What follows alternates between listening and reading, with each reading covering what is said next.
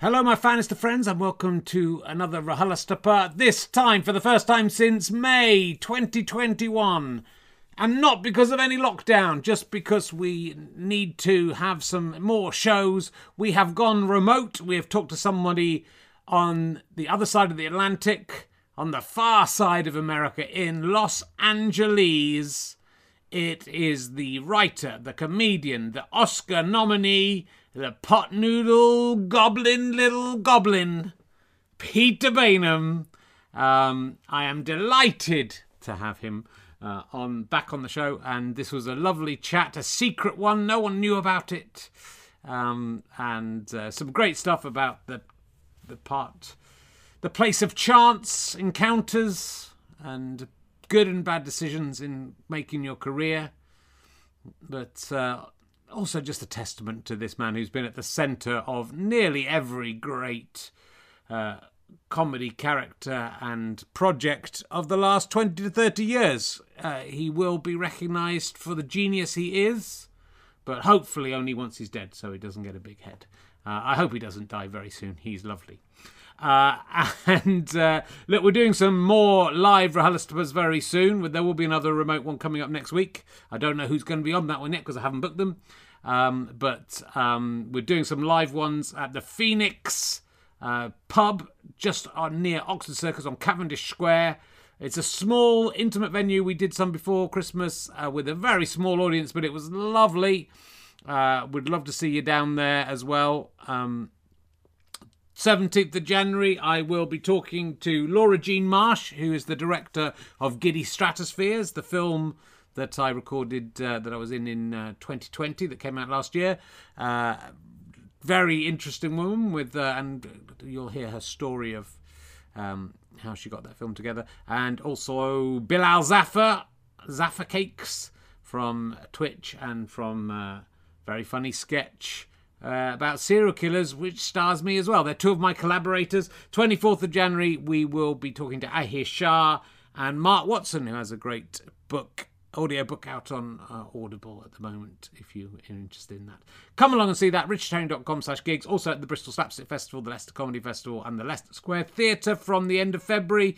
Book your tickets now, my fan friends. richardherring.com slash gigs. Let's sit back, relax, and enjoy RHLSTP with the wonderful, the beautiful, the Welsh, the ex merchant navy man, Peter Baynham. Ladies and gentlemen, please welcome a man.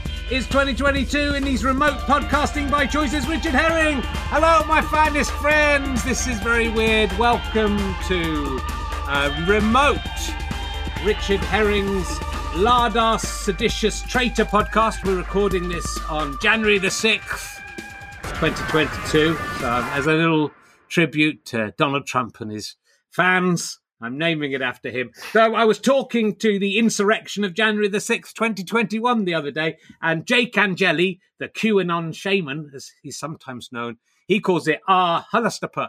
So, I call QAnon Quanon. So, you know, we're, we're equal on that. Yes, uh, it's it's the first remote one we've done for, for what feels like years. Uh, we have an international guest, uh, but we have a we have a little back we have a little gap where we haven't got any live ones to put out. So I'm gonna, and you know, I think we might try and do a few more of these with international guests. It's very exciting. Um, and uh, we are doing some more live ones very soon. Look at richardherring.com slash gigs and you can find out about that. We've got, we're going to be at the Phoenix uh, in Oxford Circus uh, and for two weeks. And we're going to be at the Leicester Comedy Festival. We're going to be at the Bristol Slapstick Festival. And then we're back at the Leicester Square Theatre and we're live streaming those. So you can watch them anywhere in the world. Uh, the Kickstarter is still going. It's hit its target rhlstp.co.uk slash Kickstarter if you want to get a season pass or any of the extras. Uh, but you don't have to, uh, but you won't be able to get the season pass after that Kickstarter is over, you'll have to pay for in, individual episodes if you want to live stream. Up to you. Anyway, I'm looking at the at the news. I'm able to look at the news because this one's going out almost immediately. Uh, and uh, uh, I was the story about the little baby from Nirvana. Uh, Spencer Elden is called. He's uh, had made a failed attempt to sue Nirvana for sexual exploitation because you'll see there his baby Winky is clearly displayed on the cover of. Uh, Nevermind there, and I expect a lot of people masturbated over that image.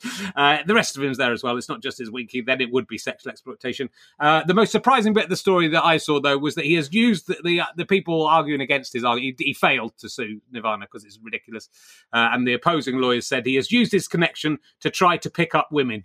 Uh, which I, the word try is doing a lot of work there, and it's noteworthy he has never used the connection to successfully pick up a woman because who would be into that? Do you want to have sex with the baby from Nevermind? No, mate, I don't really fancy that at all. No, no, wait, no, now he's grown up, I mean, but you've put the thought of him by which I assume you mean you, being a baby, and I wouldn't be able to shake that now because of your approach to this. I'll be thinking I'm having sex with the Nevermind baby while it's happening, and I'm sorry, that's not something I'm into. Good luck in your quest to find a woman who is turned on by baby dicks. No, all I'm saying is I'm famous. I'm the baby from the cover. So you claim, but anyone could say that. But also, even if it is you, you're only famous for being a baby. So I'm going to try and help you out of here. Don't ever use this as a chat up line again. I thought women like babies. That's a bit of a generalization. And even if it's true, I would say practically none of them like to have sex with babies or to have a conversation with someone who, makes them think about that. I'd say it was one of our main turnoffs. Uh, you don't know what you're missing. I'm missing out on having sex with a man whose main achievement was being unknowingly dunked in some water and who decades later has nothing else he can try and impress strangers with. Hold on, I tried to sue Nirvana for sexual exploitation. Who would try and exploit a baby in a way to, to get people to like them? Oh, wait, I hear it now. My bad. Um, just remember this all the people you'll ever have sex with were once babies, so you're not so perfect yourself. In fact, I'm going to sue you for sexual exploitation. Anyway, there you go. There's my. Apparently, I wrote all that, and then I and then someone tweeted me and said apparently his actual chat up line was, "Would you like to see my penis again?" Which is possibly much worse than what I just imagined. uh, the other great news which I will just quickly look at uh, from this week, uh, is the 90 Day Fiance star. I don't know what that is because I'm an old man. Uh, made £38,000 a week selling farts in a jar, was been hospitalised because uh, she thought she was having a stroke. Um, I've got the story here. I'll bring my other computer across. It's hot off the presses. Um, she's got 260,000 followers and she charges thousand dollars for a fart in a jar. Now, you know, I've just mentioned my Kickstarter, and this is giving me ideas. If it's if someone will pay a thousand, I mean, her, her farts are probably quite nice smelling. Mine smell awful. I've just did one when just before my guest came on and really smelt. So I could get that in a jar for you. Uh, she was hospitalised after she because she'd been eating like stuff to try and make her fart, and then she got anxious, and then she had to go to hospital having a that she thought she was having a stroke. She thought she was going to die. Uh, I was advised to change my diet and to take a gas suppressant medication, which effectively ended my business. So now what she's doing, uh, instead of selling her own farts, she's purchasing, she's selling digital artworks on a blockchain of her farts, which I hope will still sell for a thousand dollars. Absolutely incredible. Um, but you know, who am I to talk after all the Kickstarter things I've put you through? Uh, and that might be next. Um, Hope you're having a good 2002. I didn't stay up uh, for the new year. I went to bed at nine o'clock because we were really tired.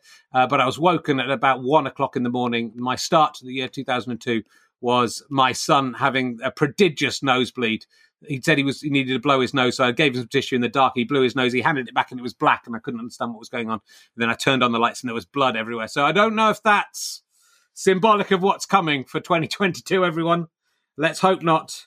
I hope not. Uh, although we were having Christmas dinner or a couple of days after Christmas dinner, and everyone was joking around. The adults and the kids were all together, and Ernie was doing lots of poo jokes and laughing, joining in the conversation. And uh, I said, "Come on, Ernie, that's enough. That's enough with the poo jokes." Uh, and then he kind of, very, like a real comedian would, suddenly he went, he crumpled, and he said, "I don't know any adult jokes, so I have to do poo jokes." he said it so sadly, and it was like it was just the heart of a comedian. That's exactly. I mean, you know, it's I could have said that quite easily. myself. um, but uh, there we go. It's uh, it was it was a beautiful moment, and I felt bad. So oh, sorry, put the wrong thing on. Uh, still getting used to this. Uh, that's what I want.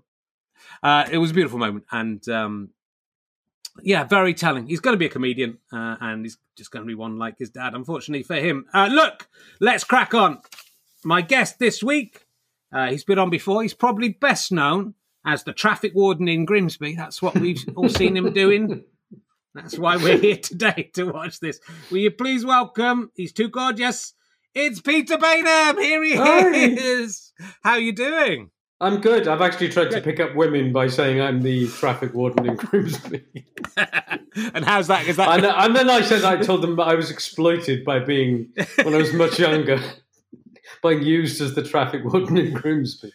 Well, uh, Rob uh, Brydon was the traffic warden in uh, Lock, Stock, and Two Smoke, Smoking Barrels, and that was sort of the part that projected Mm. him to fame. So I wondered if being a traffic warden in Grimsby had had the same. The, or the Mm. Brothers Grimm, it was called. Was it called the Brothers Grimm in the UK? Or It was was it called the Brother Brothers Grims- Grimsby. Grimsby. Um, I think in the US, Right. which I never really understood, and then Grimsby in the UK. Okay. Yeah, All right. yeah. Because well, So they don't know it. what Grimsby is, do they? So that's. But then Grimsby's still in the title the other way. So Yeah, you know. yeah. Um, It- any yes, funny it- stories from your time on the set at, uh, in Grimsby? Um, no. um, no, I'm not very good with funny stories. Um, I'm No, just trying to think. I didn't think no. there would be. Yeah, yeah. It wasn't no. a very it, out of all the Sacha Baron Cohen Mm. films. That was arguably the least successful one. Um, Have you been- Yeah, it was inarguably. It was. Think- there's, there's very hard evidence for that, Rich. there's, there's more. It's very clear. Um, no, I remember. Do you feel getting. it was the? Do you feel it was because of you that that, that, that that's what jinxed it? I think, yeah, yeah. I think if they'd taken out the, the well, my writing, but obviously also the traffic warden scene is what like it Mm. um, destroyed it. I do remember getting a phone call on the morning. Not that box office is the only measure of of a movie's quality or success, but although it's a very useful one. And I remember getting a call on the Saturday morning to be told how it had done, and telling my wife Sarah, and she just laughed. Just the only appropriate response, and how unbelievably, yeah, it, it, it badly it had done. So yeah, you know, it's like It, it's a strange business, isn't it? It's a, because Yeah. it's the same same team, exactly Yeah. the same pe- writers and the same star. yeah, I and know. Just sometimes something flies and, And sometimes yet- it doesn't. and yet you have a, you know, um, I was approached um, at my uncle, my wife's uncle Don's memorial service in Wisconsin in the summer um, by a woman who said, "Will you please speak to my son?" Uh, who's a giant fan of the Brothers Grimsby, and took me over to this big, shaking fifteen-year-old boy who was a giant, giant fan of it. I think it has got a fan base in fifteen-year-old Yeah. boys, you know, which is obviously where it was aimed. I, Um, I, I, I, to be honest, I, I haven't. I didn't watch that one for research, and it's one of the Mm. ones I haven't seen. I've seen it, pretty much everything else you've done. it's got So, some funny scenes in it, but uh, yeah, Yeah. it didn't. Yeah, yeah, whatever. It wasn't. No. art, yeah, I'm not here just to pick up all the things that have gone badly for you, Pete. That's Well- not just because I know you've got a very successful career, and I'm not just going to concentrate. Oh, I thought I all the- expected you were. That's what you did the last Yeah, time no, I came on. So I. Yeah, I do. I've used most of them up, so you know I'm going to have to talk about. I was hoping you'd have done something else bad since we were last Mm. on, but I think everything you've done Mm. since you were last on has been good, unless I'm Oh, mistaken. Unless I've missed something, I think everything is No. actually all right. So you Mm. know we'll we'll have to work work out on that. What? Mm. um yeah, well, I suppose we. Yeah, I was going to ask you about the chat up lines, which I suppose you know you've almost Mm. covered. But have you have you have you heard a worst worst chat up line Then "Would you like to see my penis again?" If you're aware, have you have you ever did we we- did you ever try? I was never a chat up line kind of person. I don't suppose you were I, either. I no no I was I remember no I was terrible I couldn't chat anyone up actually Yeah. one time um I did have this experience this horrific experience in LA before I met my wife where I went out on a date with a woman I had a giant crush on and um I ended up in her house really oh yeah we ended up in a line dan- a gay line dancing bar and that Okay. wasn't good and I hired I rented a. Um, I think I was trying to go through a terrible, terrible, shameful phase of trying to seem like an interesting British man in America, and I and that my method. Well, I I rented a um, uh, a convertible Mini. I went on this date with her and ended up back at her house, and and got very very drunk, and um, at one point said to her, I, I that's right, I got bad gas from drinking too much Pacifico beer. Um, and so I went into her toilet because I couldn't stop burping. And, and I went in the toilet and I was in there for about 20 minutes. And every time I burped, this is so pathetic, I flushed the toilet to cover the sound of the burp. I was very Wow. drunk. Um, and I kept flushing the toilet. And obviously, then she just thought I was having a massive poo. And so it went, it backfired. And then I came out and I sat down next to her. And I remember saying to her, Do you think we should kiss now? And she just went, No. And then I be- remember being ridiculed by people after that. Like, that's the worst.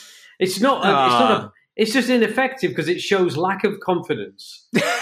Do you think we should kiss? It- I don't it- know. It's quite, it also it's quite creates doubt. charming. It's tra- it's charming, but if you don't, if if you're not sitting opposite a woman who thinks you've got uh, diarrhea, Yeah. so um, That's yeah. true. So that. Well, things Yeah. like that can sometimes work, and sometimes they can ruin it. Sometimes some people like the kind of obvious spoken, and some people think it ruins it if you, you know. I've been in the situations where I've ruined it by going, "Something's going on here, isn't it?" They go, "Oh, you've ruined it Yeah. now," and then that's. Um, so, like, sometimes you've got to play it cool, and sometimes you haven't. I guess the problem that's kind of very, I'm just watching Seinfeld from the beginning again Hmm. because it's all on Netflix, and that's very much like the kind of thing that would happen in Seinfeld. And when you're watching Seinfeld, you think, why doesn't Seinfeld just say to the woman, "I've got, I'm really burp, I've got some bad burps, and that's Mhm. what I'm doing in here. I'm not, sh- I'm not doing a horrible shit, Mhm. as it seems." Yes. But there you go. That's why you don't because you're sort of you're sort of worried about it. But I, I Mm. suppose chat up. The problem with chat up lines is that they are. I, I, you know, I think looking back I in my th- late thirties and forties, I would dated quite a bit before I met my wife, and I got I Mm. got fairly good at dating, and and the the skill of it is to it's an improvisational skill, isn't it? To Yeah. to chat someone up. So if you go in with something that's clearly a line that you have, at least that one he's written himself, Mm. the baby, the Nirvana baby man. but uh, but they're usually something like oh you they're, they're usually like something get your coat you've pulled all I can't even think of a Oh, good one. smooth lines! I can't believe it. Yeah. Although I think that the blokes, I used, to, I used to think the blokes who did those things, they did it by attrition, didn't they? They would just, I mean, obviously some of those guys would now be exposed as having very sinister and horrible. But the whole Yeah. thing of like, I'm, I remember knowing somebody once, that just like they would just happily go up to 25 women in a bar and try and talk Yeah. to them until one of them spoke to them. And it was that, and I was always so terrified from the very beginning to ever speak to a woman. So therefore, Yeah, um, but I was thinking of that Nirvana man. Like, did he not when he was trading on his babiness? Did he did he ever say anything like, "I mean, I don't look like that now. My penis is." Well like, that's what you. you go, like this, that's weird. me. I mean, I'm my penis is bigger now, of course. or did It's just that I don't think he did. I don't think he did. I think he just thought it was cute. To, you know, Yeah. like yeah, if, if people knew if people knew who you were, because presumably you've then got to go. yeah. By the way, I'm the uh, baby Mm. from the Nirvana.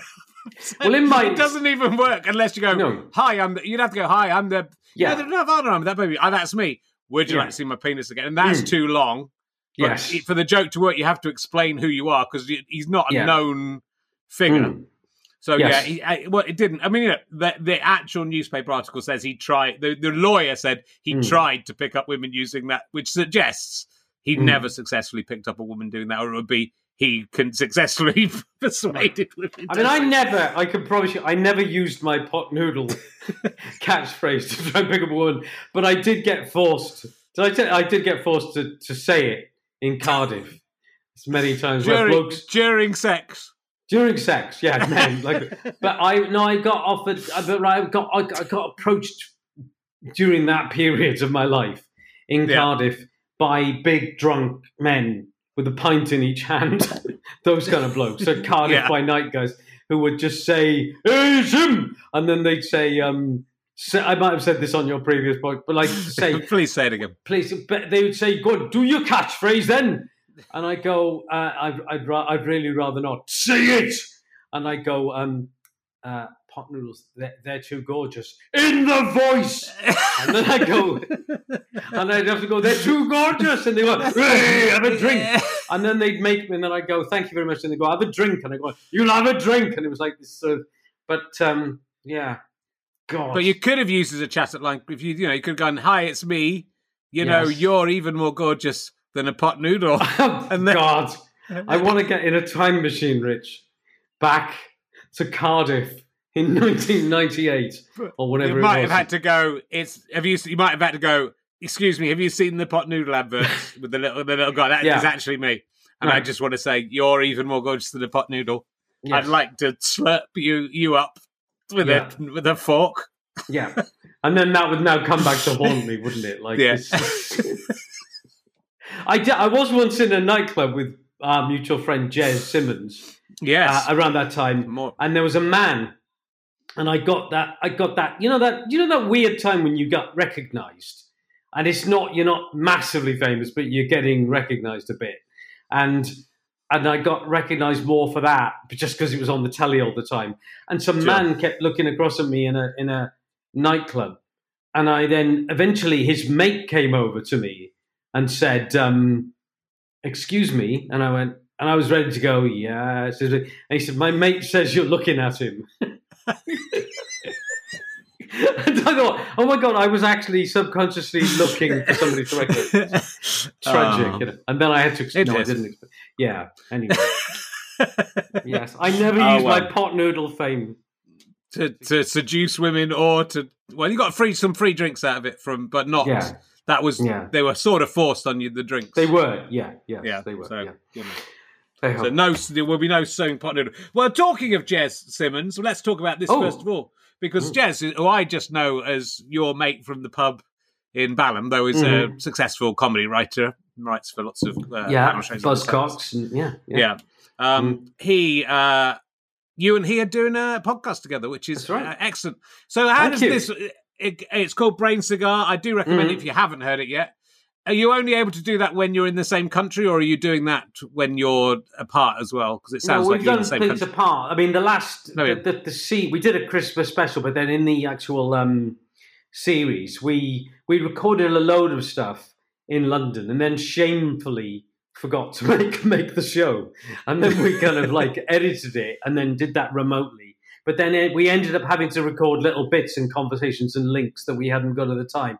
But then in my towel cupboard, I had to kind of sit in my towel cupboard with a, a blank. If you have to do that kind of stuff, you have to put a, I had to put a quilt over my head. And, I've tried it, but to be honest, the, Yeah. sa- the the equipment we've got and the space I've got, it kind of works okay. So I did Yeah. do a couple of reads for this podcast in that way Mm. when I used, used to go, go in the cupboard back there, but it seems to work fine with the setup I've got. Mm. So I, I haven't haven't got Yeah. to the stage of putting a duvet over yeah, my head. a bit more really. advanced. Yeah. Yeah, but then when we did a Christmas special back in when I was back over in uh, November, we recorded Yeah. a bunch of stuff there. We went back into a studio and uh, and um, yeah, which got like it's, I say a great thing, but I mean like with those that the, the great liberating thing is it literally is something that it's just really odd and it's for anyone who thinks it's funny. That's what I love about podcasts. That like I mean you've got a massive, you know, like massive successful podcast with a huge listenership, and so you have a duty of But I- care. you have a duty of I've care to your listeners.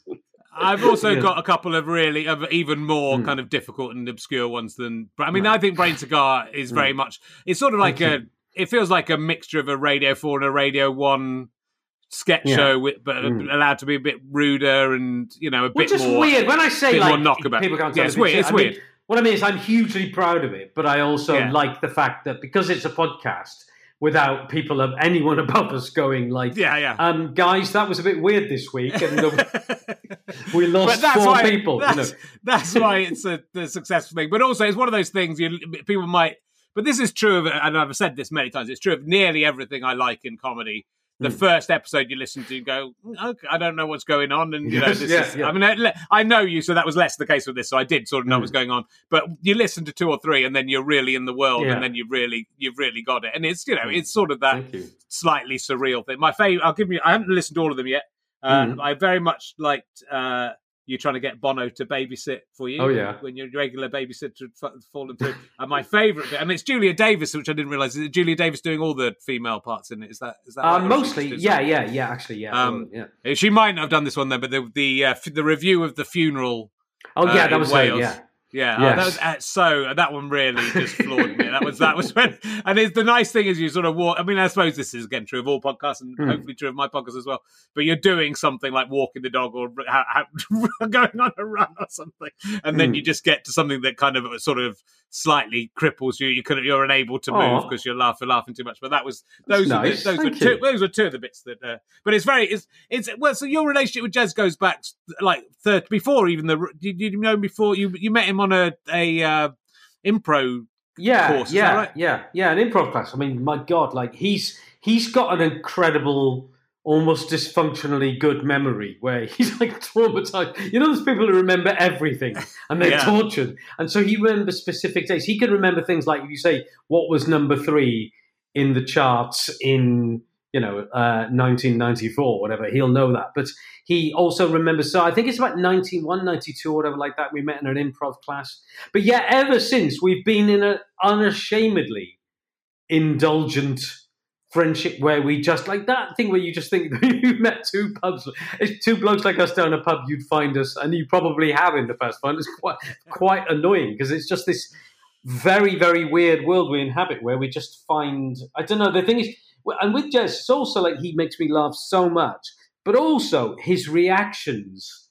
You know his face, like his reactions if I say something really unfunny or stupid. He's kind of like bordering on fury and upset at like what I've just said or what you know. He once um upset a comedian when we were I was performing at the Balham Banana, the bed at the Bedford, and Yeah. um and he had this kind of look on his face, and we were in the front. He was in the front row.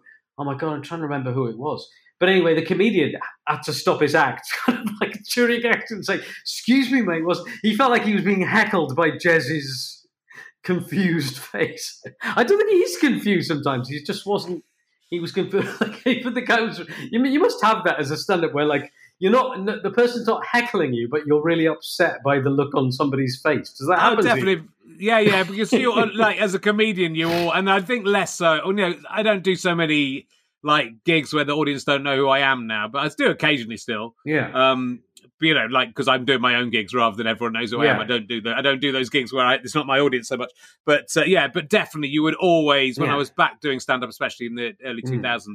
2000s. You would just always see the one person who wasn't enjoying. You know, you would Yeah. focus on that person, and they would be looking, and especially they're looking miserable or exactly they're Mhm. looking confused or upset or just Yes. and there's every chance they're just pissed off because they've had an argument with their partner or because yeah, you know, in horrible day. you- Yeah. yeah, yeah. You know, if you you're in that position, it must have been, you know, and they're not massively enjoying the act, and you learn to leave it. There was a point where I didn't like again when I came back in 2004. There was, but there was one where. I, I- a woman was really enjoying it, and then I think I started talking or some. I started doing some jokes about babies, and this woman suddenly wasn't laughing anymore, and Hmm. That was very noticeable. Well, but she then was I- offended. no, I think something bad had happened to him, Oh, but we didn't get to the bottom, you know. So, but then I couldn't leave it, and you know, I was think I was trying to, I was sort of trying to get to the bottom of it, and I was trying to go, well, you know, you can't laugh so much everything else, And then it's not, you know, it's just stupid thing to do. I'm getting in bottom of this baby thing, but tell me, what's going on in your what has gone on in your life? you, you're, it's so you're so sort Oh. of self-obsessed in that moment that you're not even Mm. thinking that you know. I don't think I'd thought through thought it through to what it obviously was something horrible. I don't know if it definitely was, but she she didn't want to talk about it. But surprised, but then it, you know it spiraled out as a result. So I do lots of things there where I'd try and you know do the thing you shouldn't do and try to pick out pick out people like that. But it's Mm. not. It, but I think again as the as I've got older and especially once I've had kids, the idea of trying to even bore some, you know, I used to do stuff where I tried to bore the audience, Mhm. and I kind of feel like, you know, I don't feel like if it's your one night out that this month, yeah, uh, yeah, you yeah. know, and it's Your there's life's just short. some, We're, we're there's- of mortality now. there's It's just like, someone I trying won't to watch a irritate you. film. I won't watch a film when movies are so bad it's good. I think life's too short now. I yeah. watch, I read loads of reviews. I don't want to waste precious two hours.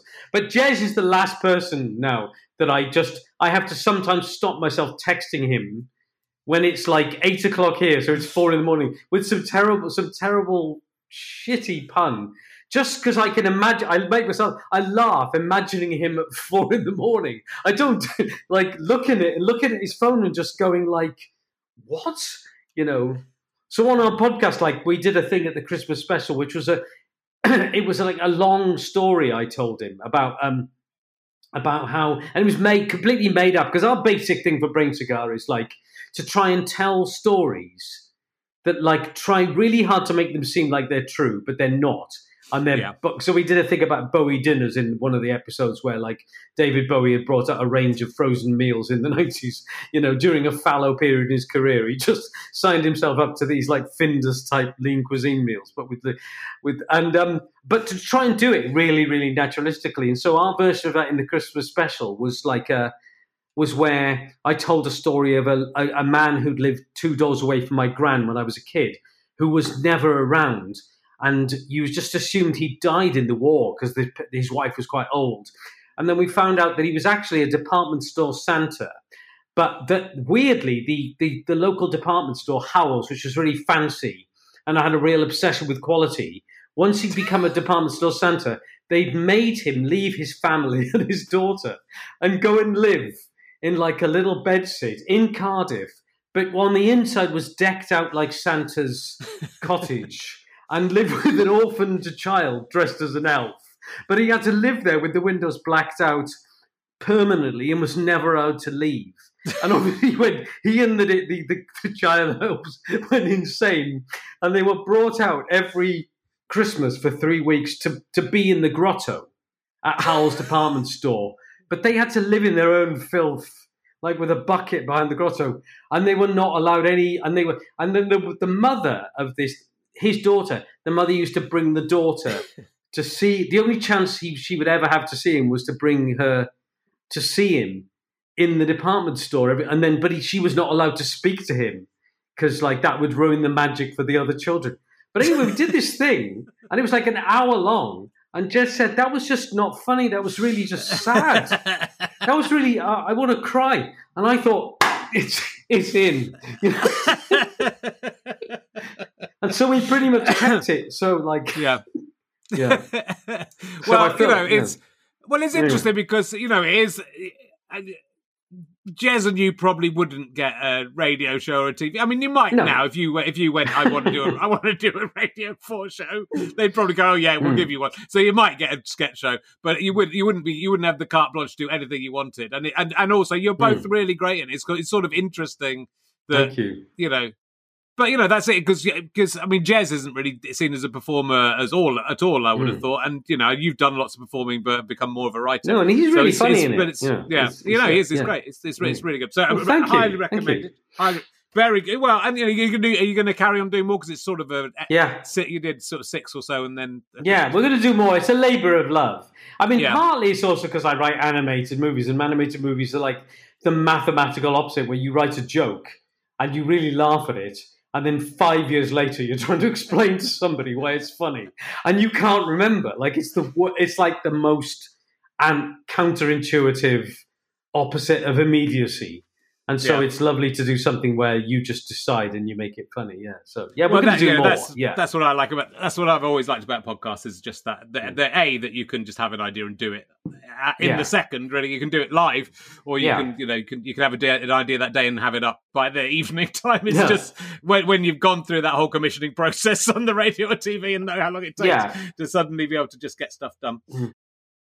Um, well, we'll talk about the film in a minute. I just wanted to say um, that, and I know you know, I uh, had I had cancer last year, um, Peter. I just wanted to ask you if you would were you delighted when you heard I had I was so so pleased. I was like quiet. I was quietly. I wasn't delighted. I was quietly Yeah. pleased.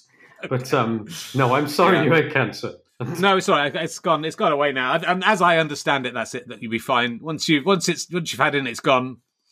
That's it. I, am, I, I you're immortal, is my understanding. Mm. So uh, it should be fine. Right, well, Um, you know, congratulations on your continuing Thank you. I- I don't alive. want to. I don't Yes. want to disappoint. You know, it makes you really think about life and what's important, and Mm. then and for a bit, and then you just go back to being the same and wasting all your time again. Once they tell you Yeah. you're all right, you go, "Oh, I won't Yes. bother dieting so much anymore than if I'm all Have right." you seen the um the, the Have you seen the ecstasy of Wilko Johnson? No, you did mention this to me Yes. when when, uh, but I Yeah. haven't. Yeah, I was just it's reading, amazing that, for Yeah. that, that that that front of just like him finding out. Well, actually, I don't want to spoil it, but like he, yeah, he goes, he gets very, very excited that he's got that he's got a seemingly terminal disease. But when you see Yeah. it, it's beautiful, beautiful. Really lovely. I will. I definitely will. I definitely will because Mm. they, um, Yeah. just I'm writing. I'm writing my own book about the situation. I was doing quite well today for for a while, so I've got. I'm supposed to finish it by the end of the month, Pete, but I don't think I'm going to do that. Mm. Um, uh, let's talk about the film that you well your, your latest uh, uh, animation because you've done uh, ones before, but uh, Ron's gone wrong. Uh, it's about uh, robots malfunctioning. Now, Mhm. there, I just want to say, I think you've gone steered it wrong. I was very Okay. disappointed that, that nobody in this film attempted to have sex with any of the robots at all. I mean, they're not that. A, they weren't that sexy, the robots. right, But Okay. B, nobody. But B, I thought, oh, Ron's gone wrong. It's a robot that's gone wrong. right. There's going to be some probably get bummed. Someone's going to bum the the Ron or something. W- When you say like I, you, I went in the wrong direction, it feels like I went in the wrong direction for you specifically. you can't write a film You're about the first robots. person. You are the first person who's who's who's given. You know, is it that just? I, I'm going to have to give it three stars out of five because I, whilst I enjoyed the set pieces and the robot comedy, I think it failed on a robot sex level. I just don't think it's realistic that no, in the whole of that film, nobody would try and have sex with one of the robots. But but again, they are an egg-shaped robot with. I don't think there's any kind of access area. There's like the, there's there's a charging port somewhere, but I don't think that would be. You know, Well, um, you know, that's you designed the robots. You could have put a Yes, vagina well, in there. You could have put yeah. an anus and a vagina in them. I, I didn't. I had no part in their design, but I mean, okay. they're very smooth. I mean, you. I don't know, like you. Yeah, but again, this assumes that robots are primarily, or you just what you feeling that they that you you feel that robots are largely there for as like well, I sex, sex that, dolls. Not just that, but that would definitely part of it. And like, also, they're all teenagers as well. They're absolutely, absolutely. They'd be trying to, to trying to fuck them. So I don't know why you didn't put Yeah. that in the film. okay, all So right then. Yeah, that's- yeah. That's all I'm, pretty going to say. sure. All right, I'm fairly confident on. I do think I know why we didn't put them in the film. it's that it would be insane. and, it, and if it had occurred, the, the conversation with Disney would have been the notes back from Disney saying we're, we're very happy with the film. However, the scene, the scene in the midpoint where you know Barney, you know, who can't get a girlfriend, decides to develop a sexual relationship with Ron. It's like we feel that we can we. Uh, It just could turn a bit. Dark. It could be quite dark. You could have just a dark bit in the middle, just a, Yeah. just a bit of light, light and shade. Pete. That's all I'm Yeah. saying to you. It's it's very funny. It's very Okay. charming. It's a lovely Yeah. story about friendship and you know how we can get Mm. lost in our devices and how maybe. I guess But you wanted him to get a little, you wanted him to be more lost in his device. But apart from that, that's. Uh, do you think Okay. it would be? Do you think it's cheating? To, I've asked you about Frankenstein before, but Mm. I've never asked. Do you think it's? Is it cheating in your relationship if you would have sex with the robot? Pete? If you're you're ma- happily married now, but if you if you had sex with a or your wife had sex with a robot, would you feel that was being unfaithful, or do you think that's? you think I, that's I right? think that would be fine. Yeah. And that in no way is implying that I have had sex with a robot. okay, sure. I Right. mean, you had to when, when you were researching the film, you surely had to look into every aspect of what robots can do. Just Yeah, so I you tried were- to convince yeah. them. Yeah, I, I, I tried to convince Disney that as researcher of the film, I have to fly to Japan for three months to one of those factories that make those, you know, those companies that make those incredibly realistic yeah. but still terrifying women humanoid kind of things. Yes, but they said no. Um, no, okay. okay. Um, no, All look, right. it's uh, you know, you- maybe you're right. Maybe uh, thinking about it, you made the right choice, but you know, I think. I- Again, I'm sorry. That implies it was a choice, though. that there was a that I that we sat there in a room and said that- and we said no, and then we took the robot robot sex scene card down from the wall and sadly put it in the bin because yeah, we didn't. Yeah, I mean, all right. Well, thank you that you feel we made the right choice. Good. Well, not you know, I'm not. You know, I, it's, I'm a viewer. I've, I've never written a film, Yeah. and uh, you know, Mm. but I'm, I've watched a lot of films, so I feel I Mm. am an expert on it. Okay. And uh, Oh, are you connecting it to the movie? What's the um? Oh, what's it called? The um one with Oscar Isaac, with the dancing when they they dance with the they. There's a sexy dance he does with a robot. That one. uh, I'm not. The, yeah, I'm not. I just am obsessed with. It's just a running Okay, joke. robots, okay. um, so I just did that for the. It's it's really you got an amazing cast, and is that Thank you. um. Well, did that is that something that because it's a Brit it's a British made film, right? This Mm. is a British film. Yeah. And Sarah Smith, who used to Mm. produce uh, Lionel Nimrod's Inexplicable World and The Harpoon Mm. and the, our radio shows in the 1990s. She set up Mhm. a company with other people, and you and her wrote this film. Um, and so uh, yeah, so it's a British film, but you've Mhm. got quite a lot of you've got quite a lot of um, a mixture of American and British stars in it, or mainly Yeah, American, really, isn't it? Yeah, it was. But, uh, it was like yeah, I think it was like co-financed, and it was like made. It was distributed by Disney, but yeah, but it had like Olivia Colman and uh, Rob Delaney and lots of brilliant people in it. Yeah, yeah, Yeah. and When Zach you're- Galifianakis. Yeah, when you're writing, are you are you are you at the point where you think I I'm expecting to get those people to be in it, or is it still No. a nice surprise No. when they say yes? No, you. I mean, say, but they, if you? would- I mean, still, I don't know why. why I haven't. I haven't developed any confidence. I wish I could, but that. Um, but that, uh, uh, and then I wouldn't have to use my pot noodle catchphrase. but um, uh, no, you see, whenever like this, before you cast anyone, if you say right, like if somebody says, "Well, what about Zach Galifianakis for the robot part?" Like you, I always feel like really em- embarrassed and like, what planet am I on that you would think that though one of those people would be in your movie? You know, it just always Yeah. feels like embarrassing, like somebody's filming this secretly and then they're gonna just that the whole movie has been the commissioning of the movie has been a cruel prank. You know, maybe it's maybe it was. You know, Could be. It's, they've taken it a long way to Mm. do that. No, it's really exciting. like when William, oh, Olivia Colman agreed. Like what? It's amazing. You know. Yeah, Yeah, well, she's yeah. so busy as well. I suppose it's as an actor. I guess it, uh, animation is sort of a slightly easier job. I Mm. guess it's in, in time wise at least, so it's easier to fit Yeah. it in. But Yeah, it's how long? yeah. How long? How many days does Olivia Colman work on the film that you've worked five years Oh on? my god, I don't know. Like, yeah, yeah, yeah. Olivia Colman, if you're listening, I worked a lot more hours than you. she just waltzes in, does your funny jokes, waltzes Would it be out. counterproductive to me to attack her publicly on your podcast for not doing not doing as much work as I did? she and could have done some of the drawings. She could have Yes. drawn a robot, couldn't yeah, she? So she could have had the imagine it looks decency to come to a couple of sessions. But no, um, I don't know. Not, not. I mean, they'd probably do maximum, probably about a few weeks. I mean, but they're Yeah. really, you know, they're really brilliant. Very nice. You know, Yeah, very good. Yeah, yeah. And um, cool. our first session with Zach Galifianakis, he um, it was on Zoom because it was in the middle of the pandemic, and he um, he had to fly somewhere, and he had terrible food poisoning, and Right. it was the first time I'd ever heard, uh, you know, in, met or spoken to him, and we were like on one Zoom, and he was on another Zoom somewhere, and he was quite grumpy, and even though he had terrible food poisoning. I remember thinking he's quite grumpy. Oh, never meet your heroes. And then the next session, he was really nice, and I thought, oh god, I, was, I felt bad, you know.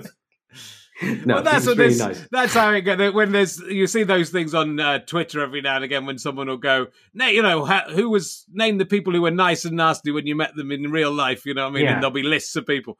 And I've Yeah. seen myself. One of them came up, and I was both mentioned as being someone who was really Oh nice God. in real life and someone who was terrible in real life. But I was searching my own name, so I couldn't really say anything about it. Yeah. And um, but like one one of them said, I used to work in Selfridges and somewhere in Notting Hill, and Richard Herring came in and was, aw- but he wouldn't, and I was so because I I'd never behaved badly in Selfridges. I was just really trying to think, and I was really tempted to. To Mm. you know, a you could just be in a bad mood. You know, like you're in Yeah. a shop and you might be ill, and you might just be in a Mm. bad mood, or it might just be that you went hey, and I just went Mm. uh, or didn't hear or something. Uh, but Mm. I just was re- I was so tempted to tweet him and say, "What did I? yeah, I don't Mm. like, I don't mind. I don't mind. You don't like me, but what did, Mm. what did I do that was wrong?"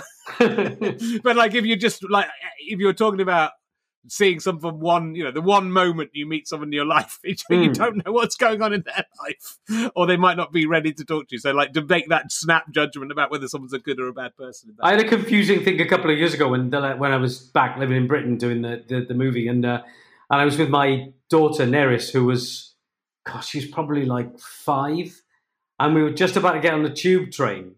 And I don't, when I come back to Britain, I hardly ever get recognised now. It's like it's hardcore, you know. Apart from yeah. it's a long way from my my pot noodle glory, Rich. When it was two times a day at some at times, you know. but now, if I'm in UK, on an average, I might get once every six months when I was back there. I remember getting on a tube station, a tube train, with my five year old, and I was about to get on, and this man ran up, and I was on the train, and this man ran up to the, and he was on the platform, and he said, like, "Are you Peter Bailey?" I was like, and Neris now tells this story all the time. But like he ran up and he said, "I'm a giant fan. Can I get your autograph?" And I was so like in the moment of like, "Wow, oh god, I got recognised." I was quite pleased just because it, it's so rare that I got a little bit distracted. And I, I now think I could easily have got off the train and my. I, I, I have nightmares of thinking, what if I got off the train to sign his thing and the doors had shut and I'd never seen my five year old daughter again?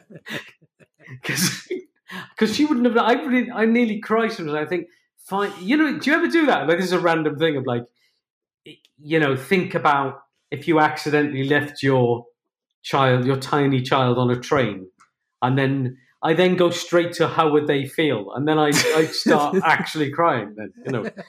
well, I think, I think a lot about moments where I've nearly done something that would have been life changing for them, right, and haven't done it, and then I think about there was a when my son was very little we had like a harness, and I didn't yes. use it that often. And that, that so he was sitting in front of you know he was sitting in front of me on my chest. Yes, and uh, and just one time we were getting in the you know just loading up the car. Yes, and I was just you know I just wasn't thinking he was there, and I was sh- shutting the boot. Oh my god! And usually yes. I would, and usually and it's, it's a hatch, you know, it's like a people carrier, so it's like the big flat down boot. Yeah, and and I and I luckily I brought it down. Then I realised, and oh, I think it, I, I stopped it before it got anywhere near him. But uh, but yes. I, equally in that moment, I could have just gone and like oh, behe- beheaded him. And I often think about what, oh. would have, what would my life, what would your life be if you you know you make a just a really stupid, tired what is it? Like that, our own mad thoughts. You remember the mad yeah, thoughts? It, of course. It is like there's a there's a special there's a special subset of mad thoughts devoted to your own children and what if I yeah. did this and that. But but there's something mm. in your in your brain where you're just thinking, God, you know. But the, the I think the ones where you've come close to doing something accidentally that would have absolutely mm. completely changed your life and uh, you know and killed your child well. Yeah, uh, is uh, you know is uh, uh sounds like an episode hor- of Brain Cigar. what a horrible thing to think we'll talk about. Mm. But um, mm. uh, you at the same time as doing um, Ron's Gone Wrong, which again highly recommend. It's on Disney. If you got the Disney Channel, you watch the Disney Channel. It's also in the cinemas at the moment, isn't it? In the UK, at least. I don't know if it is worldwide. Um, mm. If it's still in the cinema in America, but uh, very, it's very, very, it's very good, and you don't Thank have you. to be a child. You don't have to be a child. Um, it annoys me to say it's very good. And also, you again nominate at the same time as writing that, you were writing for it, you got another Oscar nomination for your work with uh, Borat. But uh, I, I, heard you on another podcast talking about Borat's subsequent movie film, and the man called it Borat subs- subsequent. He kept Did on he? calling it, but he, well, he kept on calling it. He's, it's, it's the word subsequent, not in American. He was really pronouncing subsequent in a real. I think it was oh subsequent or subsequent. I'm glad I didn't notice that. I would have been really distracted. Do people in America say sub have the word subsequent? Yes, I did this. I just don't. God, I want to find that out. Is there is there any way to research that? Go online and go because you go online and go. Who was the man who said? Find sub- it for you. Yeah, because you can basically find out anything on the internet now, can't you? Yeah. Yeah, you can, but it's hard to do that because that's a yeah. pronunciation thing. It's very specific. Um, yeah, uh, but you were doing that at the same time. Did you ever accidentally write a thing for Borat and put it in Ron's Gone Wrong by yeah, mistake? I know. Well, the thing was, Rich, I was writing a movie. You know, I was writing one movie about a deeply offensive, anti-Semitic, you know, sexually predatory character and the other one, of course, was Ron's Gone Wrong. You see, do you see how I upended your expectations? I did. You did upend my expectations. That is my favourite structure of joke, by the way. I mean, I, I don't feel above that structure of joke at all. Do you? The old. I do. And the other I mean, one, well, you really. I like. I like to. you're I a like proper stand-up. You're a proper comedian, though. So you probably go. Well, yeah, I read. I, re- I, I, read an old uh, column of yours today, which is a bit like this about um, that you wrote in the Guardian in 1996. This is oh how oh deeply God. I research. About Yeah. the "You Start Monday" joke, which Oh, is yes. really good about if you're terrible, you can't play music. Is that that trope Yeah. in a sitcom? Which is a you probably feel Yes. worse about this in a sitcom, where Mm. and you you point this out that in like in t- in all those sort of Saved by the Bell shows, Mhm. five times. Oh, Ten yeah. times an episode, someone would go, "There's no way I'm going to go to and cut, and then it would cut to, and it would be there, and and the audience would laugh the same, and it was the same joke five times. But the "You Start Monday" was was one you were. It's funny. My eight-year-old no, Neris, the other day, we were watching a movie, and she spotted it in a movie. We were watching some movie, and she said, and she said, "Oh look, I just," and she loved, she loved discovering. She said, "They do a thing where they say." There's no way I'm going to play that song in my underpants. Cut to, and then, but I thought, but I thought she discovered that that trope at the age of eight, and I discovered it. I mean, when I wrote that Guardian article, I was in my thirties, I thought she's way more advanced as a comedic mind than me. I did think that's my girl, and uh, you know, she's now she now loves. She spotted one way ahead. We were watching Shang-Chi, The Legend of the Ten Rings, the other day, which is quite fun. Have you seen that? It's quite fun. And uh, she spotted them doing that in that movie way before the rest of us, and I thought, yeah, you know, I was very proud that yes, she spotted nice comedy structure. Mm. Yes. Um, Anyway, but yeah, so anyway, um, yes. So uh, it's it's sort of. I mean, uh, that's the nature of writing an animated film. I guess that it's it's taking so long that Mm. you you, you You're have doing to do other things at the same time. Same time. We did have, which I have said. I'm sorry if I've I've said this on other things, but we had a really weird time when we were filming. We were filming Borat, and I was away filming that on location or in a Airbnb, hiding nearby, not, Right. not actually on set. But when he was filming a scene at a right wing rally where he got up on stage and sang an offensive song about the Wuhan flu, and I was in an Airbnb nearby, but we were doing a voice session uh, with Jack Dylan Grazer, who plays Barney, at the same time, and it was really weird. Like I had like my Zoom open, and on I had two screens Wow. open at the same time, and it was just nuts. I was like trying to like say, "Oh yeah," and you know, but I didn't ever go say, "Yes, I think he should be more anti-Semitic." Can you make can can Jack be more anti-Semitic in his portrayal of Barney, please? And then Borat, Borat, can you be more lovable? so You I was interested in that. So as the as the writer of that, Mm. because it's obviously it's so uh, so much of it is spontaneous and dependent on Mm. what's happening with the other people, what's Yeah. going on in the situation. But I was one, I was wondering if you would whether you just wrote a load of possibles or whether you were there at the time. So you are you're sort of there watching it, and are you able to talk to him and Well, advise we're normally as it's going on? there. We're, we're there a lot of the time, but we just couldn't be there because it was the middle of it was it was at the height of COVID. So Yeah. we were like, oh, it was like God, what was like? Yeah, it was it was really in the the thick of it.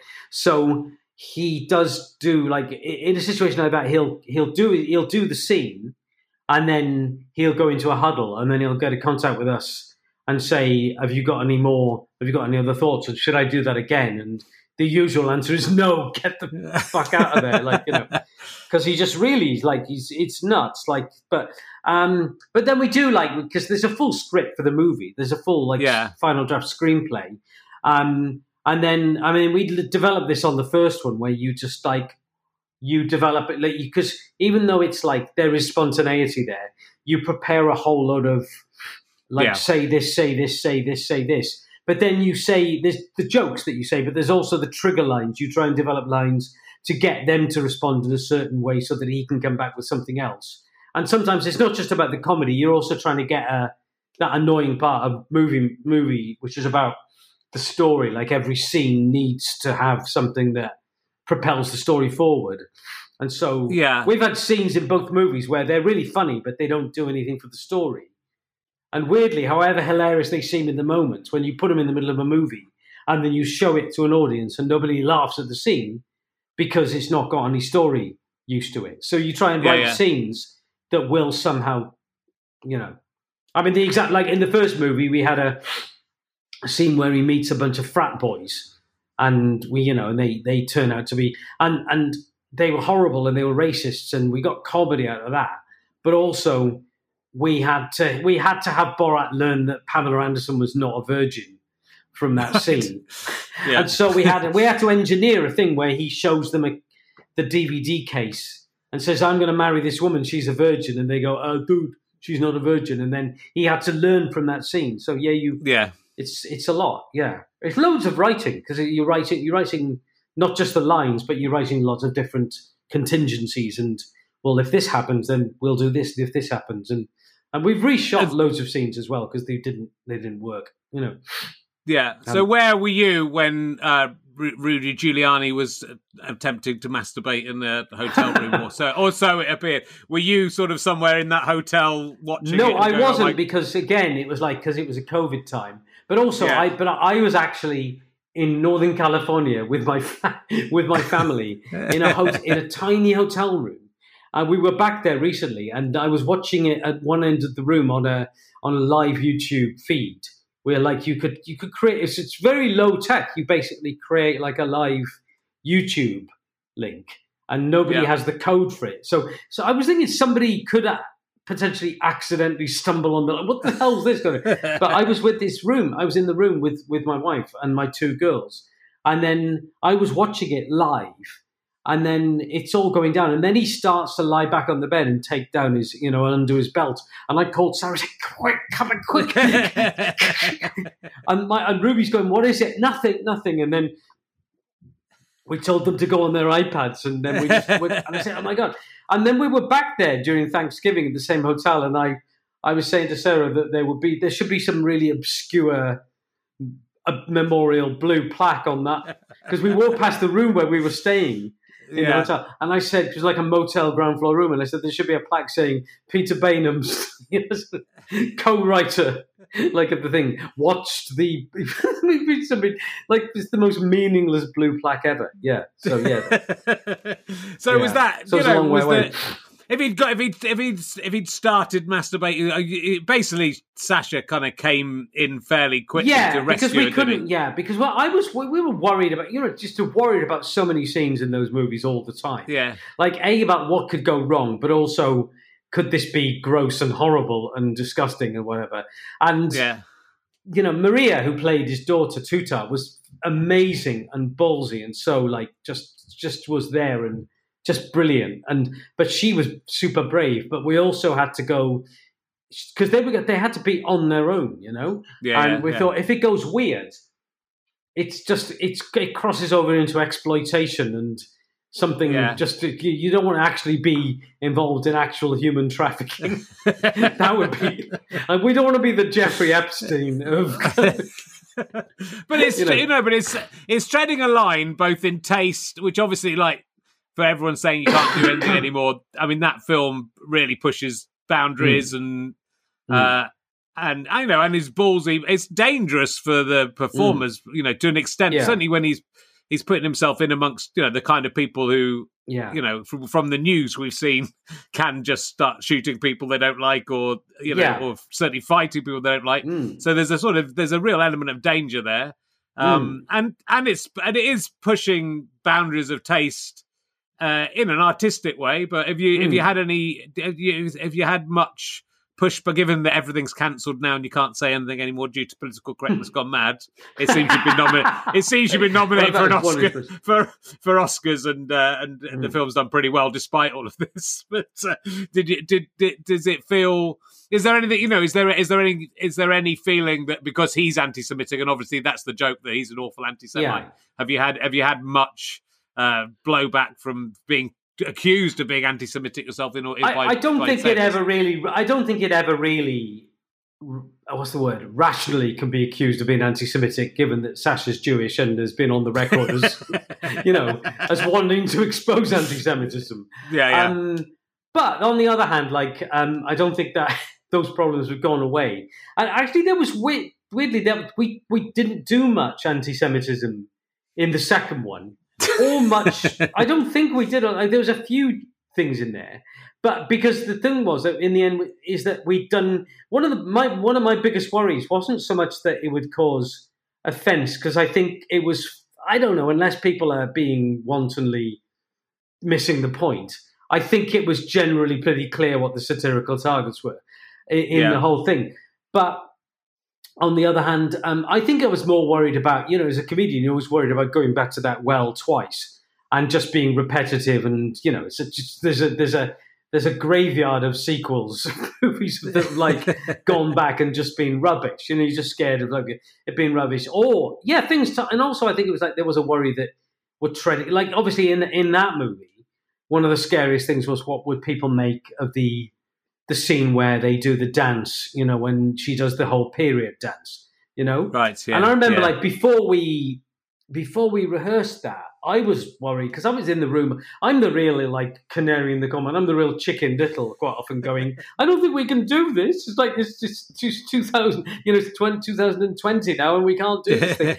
but what changed my mind on that one was that we we uh, went to it. We, we had a rehearsal and we were there with Maria and she was so fucking funny and did it so and we realized that the thing the key to that was because in the the danger is you got a bunch of male writers. I mean we had female writers on this as well. That was really Yeah. important. We can't do a movie about a man you know ha- and his daughter and how his daughter be, you know, discovers feminism and even borat becomes I, the, it's a terrible word woke but becomes a bit more woke but you Yeah. can't have a bunch of just men writing that that would be no, crap. And um, and so there were female writers, and it was a it was a female writer's idea to do that whole scene in the first place. But I was still worried about it. But then what we realized was that she just owned the scene so much, and the way she danced was so like proud and just like oh, it's their culture. So the joke ends up being on the people who were offended. Yeah. Um, but yes, and you're always worried about like with that movie, like can you do this stuff now? You know, I was also, you know, understandably, I was also worried that like, isn't it time that and there was there was a little cancel Borat campaign at the time from people in Kazakhstan. yes, Um, yes, yeah, But weirdly, the government of Kazakhstan, who are now literally right now being, you know, there's you know this horrific happen things happening Yeah. in Kazakhstan right now. But um, when the second movie came around, in the interim, they they had a whole um, what's it word uh, advertising campaign saying "Come to Kazakhstan, do Right. business in Kazakhstan, or come here for your holidays." And I think they even used Borat. They in the interim they, you know, they Yeah. because the first movie they were outraged by it to a, to a, to extent that helped publicize our movie. But Yeah. you, you've got to be aware of that. That it is also like it's a, it's another culture, and like we're in a time now where, you know, understandably, you've got to be careful about any cultures. You know, yeah. you know, like it, I mean, I think it, I think it does. You know, it, it, but it's challenging. I think it's not. It's great because it's challenging and it's you. you. know, it, and and that's interesting. Um, mm, I, I, I, it's sort of, but it's interesting. You know, it's it's good that it's nominated for Oscars. I'm not saying it Hmm. shouldn't be nominated for Oscars. I saw the film Bad Trip. Have you seen Bad Trip? Which is I haven't uh, seen which it. Is, Is that the uh, Eric Andre? No, yeah, I Yeah. really love it. I really, Right. really love it Mm. because it's the He's same brilliant. sort. It's the same sort of idea, but he basically goes out and shows how nice people are by Right. by, by doing stupid Yeah. things, and then people help him. Mm, And you kind of think, you know, they're they're two very different films, and they're two very Yes. different approaches to it. But you know that that uh, sort of joyously life affirming, funny film mhm, without any political intent right. would never get nominated for an Oscar, even Right. though it's as even though I'd say it's as it's as fun. I'm not saying it's better than Borat, but I'm just saying it's different than Borat. Right. It's sort of you know that it's kind of hard, I don't think, to do as a, a comedy writer to do gloriously, absolutely just laugh out loud, funny stuff that Hmm. doesn't necessarily mean anything. Uh, but that but Yeah. that stuff never gets that stuff never gets nominated for like the big Oscar awards, does it? Comedies, it's almost seen as like this inferior thing, and you know, Yeah, like course. it beca- and it becomes high. And if it gets close, if it gets close to being serious, then oh, we maybe Yes. it can get some awards. Yeah, yeah but- I know what but- you mean. Just you know, Spinal Tap is, Yes. is one of the greatest films ever made. And I, I don't think it, you know, it maybe Right. won some awards, but I doubt it did because it Mm. wasn't really successful for a few years later. But you know, like Yeah. it's sort of weird to. It's weird what that I think but as a comedian and as a comedy writer, being funny is the hard. Being serious is Yeah. kind of easy, right? yeah, yeah, of course. Yeah, and the funny writing thing a is film yeah. about Nazis is easier than writing a film about a robot that you don't even have sex with. No, I get, I That- get, that I get annoyed funny thing. every year. I get annoyed every year. But like, did you see the movie? Did you see the Adam Sandler movie called Uncut Diamonds, Uncut Gems? No, I haven't. That's one of the rare ones I haven't seen. It was- I just started. Brilliant. It was really Yeah. brilliant, and I think he should have won the Oscar for best. It was like, but I do think there was some subconscious. There was something going on that, like, um, I don't know. Some people just probably thought, well, he's Adam Sandler. He does all those, Yeah. all those Adam Sandler movies. Yeah. And I think there was something that he just he just didn't get there for that. I saw a movie last night with my family called Coda.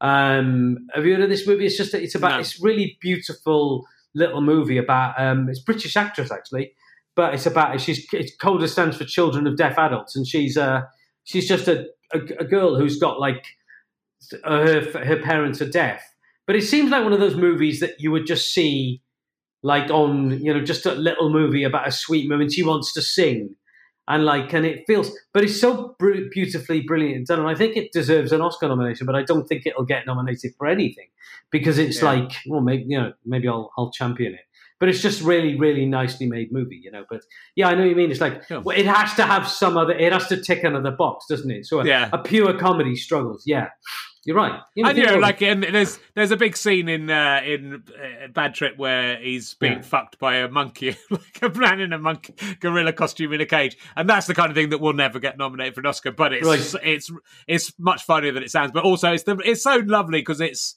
basically all these people are trying to help him, and you know, and a shot, uh, Yeah. awful things happen to him, and and mainly people just try and help him, and it's kind of nice Yeah. to see that's to see, especially right now. It's sort of nice to see that side, of, as in you know, but your film potentially. Uh, you know, alter, possibly altered the presidential race, or at least maybe influenced the the presidential race. So, which bad, bad trip almost certainly didn't, unless people really took against the being fucked, by, being raped by a monkey. By the way, I was like, I did a Guardian, I did a Guardian article last year publicising Brain Cigar, and I was asked like, "Do you think it altered the race?" And I said something like, "We did our bit," yeah, and I'm forgetting, and I just said we did our bit, but I didn't really think it did, you know. And then, and I was really pleased with the article, except the headline in the Guardian was, "We did our bit to change the race." It was like. You know, but, but no, potentially. I mean, it was it was one of the things that you know, like because also that's Hmm. there, you know, it's there on film, and you can argue about what he was actually doing, and he can argue about what he's actually doing, but it's yeah, it's still so dodgy, isn't it? And, and he is Yeah. so dodgy. I mean, Yeah. they're also dodgy, so it's like it, you know, it's it was an incredible thing. Now, I I think we did talk. There's a few big turning points in your career. I don't want to take, keep you for too much longer, but I wanted Mhm. to talk about this because, and we talked about one of them last time, which was that Sacha rang you up and said, "I'm I'm Mm. looking for someone to write on this film." And you said, "I've I've got my." I'm doing my own sitcom at the moment, so I'm not interested. And Mm. Jez, again, your friend Mm. Jez was the guy who said, "What the fuck?" are you doing?" You ring him. So Yeah. you ring him. Do you ever think about how your life would have gone had you not rung Sacha Baron Cohen back? Because there's a film in that. There's a. It's it's the Mm. new sliding door. Peter, Peter Bain. Peter, because that you know, I'm- I think you'd have gone Mm. on and had a terrific career of some kind. But that is such a pivotal moment, right, in your in your yeah. in I your only life. think about that every day, only every day. and literally, you'd made a decision, and Yeah. it's only because you met up with someone and said, Mm. "What are you doing the next night?" that you went back on that decision. Yes, I Um, I had that that bit in movies, that cheesy bit in movies when the hero sits up in bed, so very suddenly, you know, goes out, you know, three a.m. But there's a Um, few of those where there's a few of those kind of things in your in your career as well because uh, you you the reason which I don't know I just saw this today and I don't think I've you've told me this before Mm. but the reason you sort of got into the Day Today partly Mm. having again turned Armando having rung you up and asked you to come back and work on weekending and you go no I'm doing a sitcom and, Ah. Yes. and not going back to work on Mhm. weekending um Mm. but you then missed out on maybe being some part of on the hour and everything as a result because he sort of Yeah. got us from from weekending and everything Mhm. um, but then you came back in on a Sunday to the BBC like entertainment department to steal some photocopy paper. Yes. And that's when you that's when you met Armando properly, Yeah. right? Or making up offensive um, lyrics to, to, to singing Frank Sinatra songs. Frank Sin- yeah, making up songs about necrophilia in, a Frank Sinatra style, and in in the in the photocopy room of the Radio Light Entertainment department. Yeah, and then the funny thing was he didn't ring me up for a very long time after that, and um, and weirdly, I mean, in between, I mean that that did lead to that eventually, but in the interim.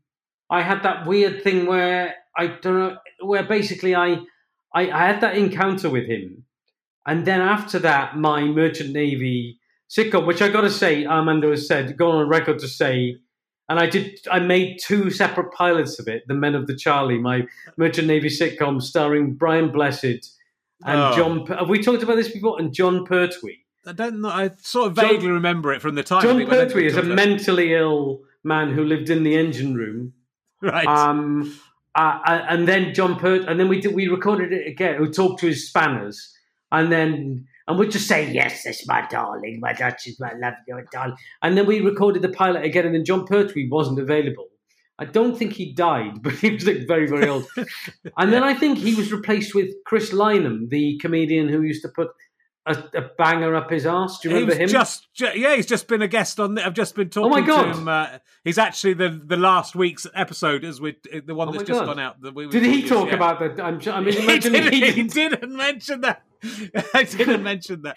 Um, but he, um, but he, he, and then I, I, yeah, very, very weird. And Anita Dobson playing Brian Blessed's wife in both in both failed pilots. But Armando Right. has said, basically in his very Armando nice way, that it was one of the worst things he's ever heard. um, or he didn't say it was terrible. He just said, "I didn't understand it. It was so," but not in a good way. You know, when Yeah. somebody says it was really weird, but it's a good it was really weird in a bad way.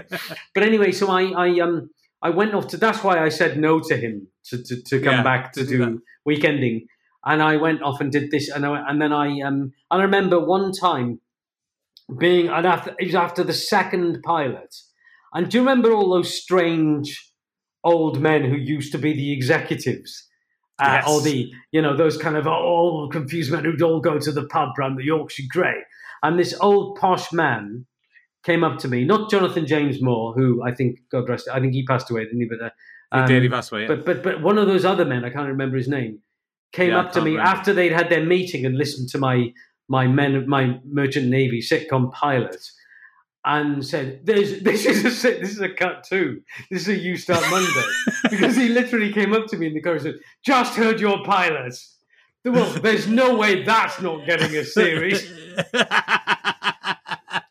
and, he's, and Peter Maynard's like, the cut two was like, it's not getting a series. Like, and um, and he, you don't start Monday. you don't start Monday.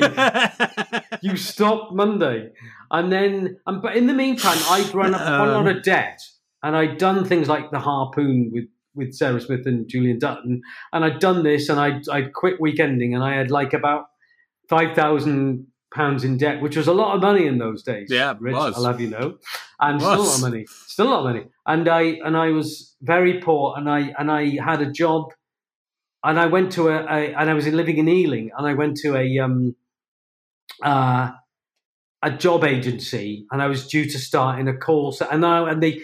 Uh, and then they said this. This is the you start Monday. They said I was due. I'm not making this up. I was due to start working at a call center on Monday. and then I got a call from um, the producer of a show called Friday Night with Wogan, which was Terry Wogan's Oh, yes. weekly non-live riposte to, um, I think, to the Jonathan Rosses of the world. And he he stopped doing his three times a week live show, and it was a recording. Okay. It was an edgier version of the of, of you know, um, and uh, and then they, and then they rang up and said, "Do you want to come and write Terry Wogan's, uh, uh, you know, uh, little uh, Irish puns with three other writers?" And I said, "Yes." I said, "I will start Monday." And I remember ringing up the agency and them re- really being angry at me. They said this is not good enough. We can't. I, I, I- okay, fine. I'll, you know. And then I did that for six months, and then I got the call yeah. To go and work on But the day to no, but it's sort of interesting, isn't it? I mean, it's it's how the life is, and I think when you, Yeah. when you're looking back at life, we've all got this stuff like this. But they, Mm. these moments that, and Yeah. Chris Morris, Chris Morris, sort of when when you were suggested as a writer for the Day Today, Chris Morris was Mm. sort of saying, "I don't think we need any more writers," and ne- Yeah. you know, nearly he, who you would then go and work on it with as well. You know, so if Yeah, if, if he yeah. if he'd had that, if he'd gone, yeah, we don't need this guy, then would I would hate yeah those things Chris? really upset me because I you find though, with those things like it um yeah there's been there's been loads of others like where I I I used to be crippled by that because I used to think if I don't do this thing because I look back and I go so many things are like chance encounters. Yeah. Have you ever had that? And then if you think too much about it, then you're really frightened to walk out the door. well, you sort of just realise that every, you know, you only have to change one thing. Yeah. You know, anyway, even you know that your children wouldn't. You know, you change one thing anywhere. Oh God, yeah, that's really past. upsetting. Your Yeah, children, yeah. you've got different children, maybe with someone else, and like it's it's so stupid because you would love whatever those children were Yeah. just as much. But you're sort of yeah, but I wouldn't have these extra Mm. special kids that I've got. It wouldn't be as special. Well, I'm so so every every little change, yeah. Well, I'm so rubbish. You know, I was so rubbish with relationships and the ch- as we talked about the chatting up of it all or the Yeah, meeting people, and I was so so terrible at it that I think that the one that involves me coming out, you know, to Sacha saying and me then going to Jez and in the pub, I think in the Bedford in Balham and saying to Jez, uh, I've said no. Uh, and because I'm going to do this thing, and him saying, "Are you crazy?" And then me going, "Oh shit, I am." And then me ringing up and leaving a message, or like uh, speaking to Sacha the following day. That that lead, like you say, that leads to me coming here, and then that leads to me meeting Sarah, my my wife. And if I'd stayed, it's not just like I think I would have carried on working yeah. you know, probably. But I wasn't in a, I had no work at the time, so maybe I wouldn't have. But yeah, and and I don't think I would have. I don't know. It's it's it's fright. It's a really upsetting.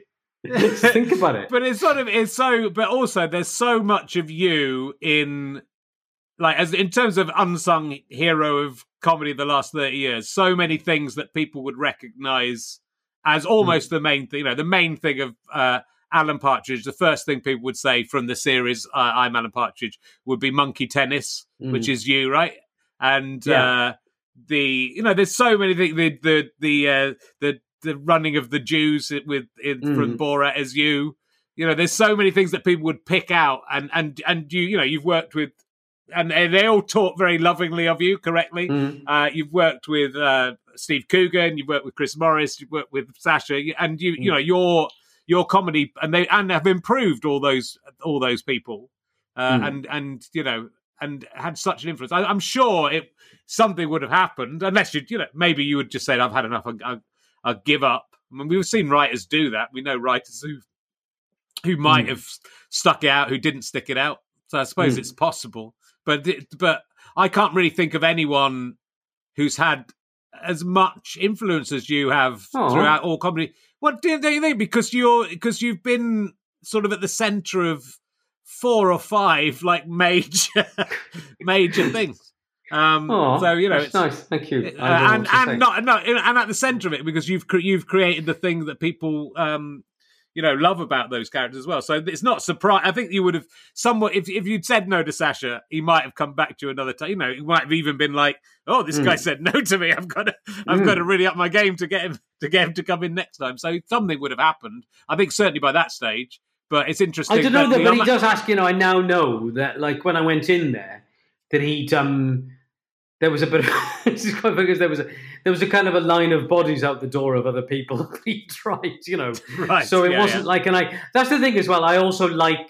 I'm also relieved. Well, do you find that I'm relieved with the things that have gone right and the right choices are made, but I'm also very glad on several occasions in my life to have not known the full truth of what was going on yeah. because that might have really frightened me.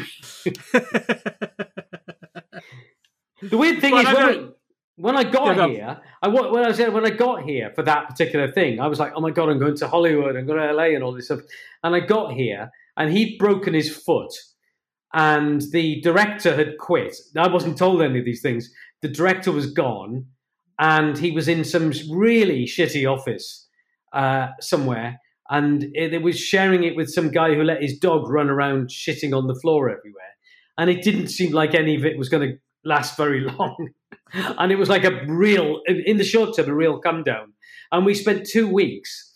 And he said we, and they tried to basically go out with the they basically tried to go around the, the original iteration of Borat. The first Borat movie was the director um, uh, had had wanted them, and they tried this. He, the director said, "No script.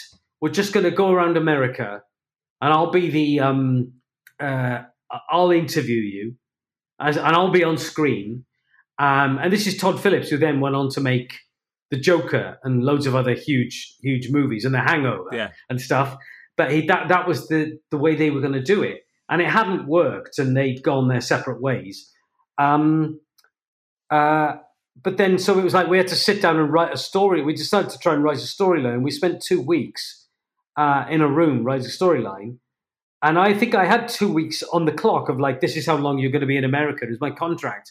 And then we got to the end of that two weeks and we gave the scripting and another you start Monday. We gave it in on the Friday. and then he went to see the studio on Fox on the Monday and he came back and he said they hate it. well, and I thought, and I remember thinking, yeah, so that's all like, 'cause, you know, it's just every day is the same. Like every day is like, don't you find just every day is like, none of these things are set in stone ever. You know, yeah, yeah. at all like I'm feeling right now like a little bit like shit. Am I done? you know, yeah, You know? well, you know, but you do, but you go through those things. I guess what's interesting about all that as well, though, is uh, I, I'm thinking, you know, I was thinking of it. Where would Peter Baynham be if he hadn't if he hadn't gone to that photocopy room or hadn't taken that call? But Yes. what's interesting is where would Alan Partridge be, and where would the Day Today be, and where would Chris Morris be, and where would Sacha Baron Cohen be? Because Mm. in that instance, if you hadn't gone and worked with Sacha, maybe Borat. I mean, again, I don't think Sacha would have Mm. disappeared from the scene completely, but you Right. never know. But but Borat might not have been, you know, Borat might not have happened, and and Right. and everything that came from that. So actually, you know, we should be saying, what if it's them that's been all those people who have been lucky enough to work. I mean, you you're saying get- the world basically falls apart if Peter Bain. uh, well, exist. apart from Fist of Fun, which you know you didn't make any fucking difference to, and it didn't help either way. yeah, he would have survived. Did you have another We would- stinking man we'd lined up? We'd be the only comedy show in the world if we hadn't put you in Fist of Fun and you destroyed it. I think you made no difference to Fist of Fun uh, in the in terms of success, but in everything, everything else, Yeah. in everything Well- else, maybe maybe Peter Baynham, maybe they should be thanking their lucky stars that you were stealing photocopier paper. Do you know the pot go noodle of the of the famous pot noodle campaign? Yeah. They um when they when we did that, uh, they they they wanted to make people think pot noodles. Were, have I told you this before? They tried, they wanted to make pot noodles seem healthy and yeah, good for I you. definitely know this. That- yeah, yeah. And it was really ca- complicated campaign where they and then two years in to the campaign, um, they did research and they came back and they did the research came back as like um, pot noodles are really bad for you. That's the message. We'd failed completely failed in the message, and from there they leaned into the this is just crappy food for students and men in bedsits. And they Right. went. That's the. They, they gave up trying to make them. So I feel that I did have my effect on pot noodles. well. I helped pot noodle be So honest pot noodles themselves. still going because it would have finished without it. So and they are you can still get pot noodles, and a Yes. snack like that does that does not necessarily yeah. last through the ages. So yeah, I think it's all down. I think to, if pot was like Marmite, it would have been like. There's no point in advertising Marmite or pot noodles. They're just a constant. They, you know, yeah, yeah. there's people So buy them like anyway. a you're like a Merlin figure that you just come in and you weave and you may be this may go back beyond the 1990s, back through the Mm. medieval times. You may be a an, an immortal being who just comes in and and helps people become successful. Yes. And I'm I'm frankly annoyed that I worked with you and you did not weave your magic on me and make me. Well, let's do another one. So Let's- thanks for let's- that. Let's do it again. Let's do you know. Fist of Fun again. Yeah. We'll try it again. We'll try it again now, Mm. knowing what we know. Let's do a movie of Fist of Fun. Yes. That's Yes. that's what we need. I see no barriers to that. I see there's no complications in anyone's relationships with each other. Or, you just I'm have fine. to green screen. Just have to green screen. is there not? Can we not do a get back? Is there not footage we can do a get back? You know, the Beatles, the brilliant Beatles thing. Do you think Peter Yeah. Jackson would um, be prepared to spend millions and mil- hundreds of millions of dollars getting the footage from our rehearsal sessions? Uh, they And- might be, you know, but there was all the studios, the, all the studios that went on for so long. So there is loads of footage of Yeah. mainly me, ad lib, Stu sitting there looking sullen, and me Yeah. doing my best to keep the audience going. And We, I think we must Hmm. have had a warm up man, but I just, I base it, and I wasn't doing stand up at that time, Yeah. and I and I think I just sort of took over this role of trying to keep the audience entertained, and we did Right. so. We had, they were so long those things. So Hmm. yeah, I would like that because I'm they're very much the Paul McCartney, very much the Right. Paul McCartney of Fist of Yeah. Fun. Yeah. So people would yeah. look at it and go, "Oh, it was Richard Richard Herring was doing all that stuff." I was um, Stuart was the the go that Stuart was the John Lennon, Yeah. and then I was the Ringo. I want to be the George Harrison. But, um, Kevin Eldon's probably George Harrison. Yeah, Uh, Sally Phillips is Yoko Ono. yeah, It all works out. yeah. uh, now we've run out of Beatles. But um, Alistair McGowan is Alistair McGowan. Who did? Oh, Kev did the. We did a sketch with the the thirteenth Beatle or somebody, or the eighth, the ninth Beatle or something. ninth. Where he was, he'd worked out he was the ninth most important. Hmm. Anyway, let's not. Okay. That's let's not talk about that. Look, we've gone on for way too long, and I know you've got lots to do. So, um, I've come to the conclusion that you are a Merlin making every nearly everything good. Um, Okay. And uh, yeah, look, ev- Well, look, everyone you. should watch. Everyone should watch all of the stuff you've done. Uh, but uh, do uh, Brain Cigar. If you've only got time for one thing in your life, Brain Cigar should be that thing that you put in your life. If you've got time, time, time for two things, also watch Ron's Gone Wrong. And if you haven't got time to watch a film, then you know. And That's- listen to six ep- six episodes of a podcast. Now, I'm not interested in you being uh, in my. Listen to this. Listen to my podcast first. Are you Uh, firing anyone from your listenership? I'm gonna fire you. You have a shred of work- decency? Hmm. um, look, it's lo- is there any? Do you, do you not do you not know what's coming up next, really, or have you are you going to do more animations? Are you going Um, to do more? No, I'm writing a live action film, which I'm waiting to hear right now whether it'll get made into something. Um, yeah, set at a wedding, but not a romantic comedy. An Okay, Altman esque comedy set at a wedding. Um, and then other other things. Yeah, but you good. know, I'm going to be well, it's all, mysterious. good. You should be mysterious. Um, you know, you, you've done all right, Pete. You've done all right for a boy. Thank from, you, Rich. From from Wales. you've come up.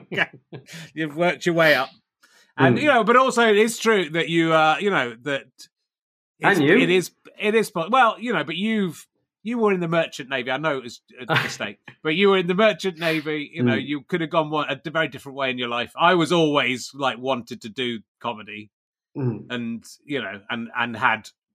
I mean, I'm more. I guess I, I didn't have much more of a, of a leg up.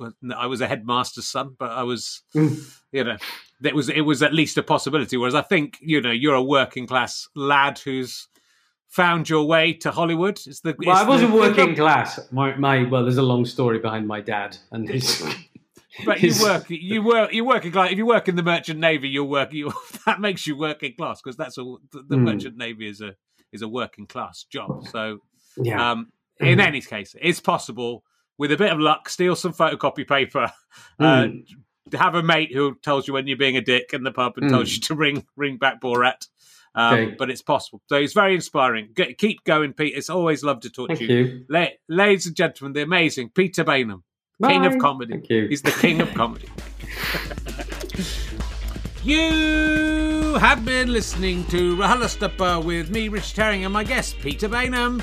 The music is, of course, by Scant Regard. I'm indebted to my friend Chris Evans, not that one, uh, who set up all of the necessary stuff to make this remote podcast work. I'm also indebted to Ben Walker, even though he didn't have much to do with this particular episode, but uh, certainly helped us out by editing all the ads and all that stuff. So, you know, don't look a gift horse in the mouth.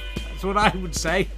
Thank you very much to Peter for joining us. Uh, thank you to uh, Ian Zoom for allowing this to happen and Ian Zencastr. They're very good guys. Um, do become a monthly badger. GoFasterStripe.com slash badges. This is a Sky Potato Fuzz on GoFasterStripe.com production. Come and see us live. It's gonna be fun. RichardHerring.com slash gigs for more details. I love you all. Richard Herring out.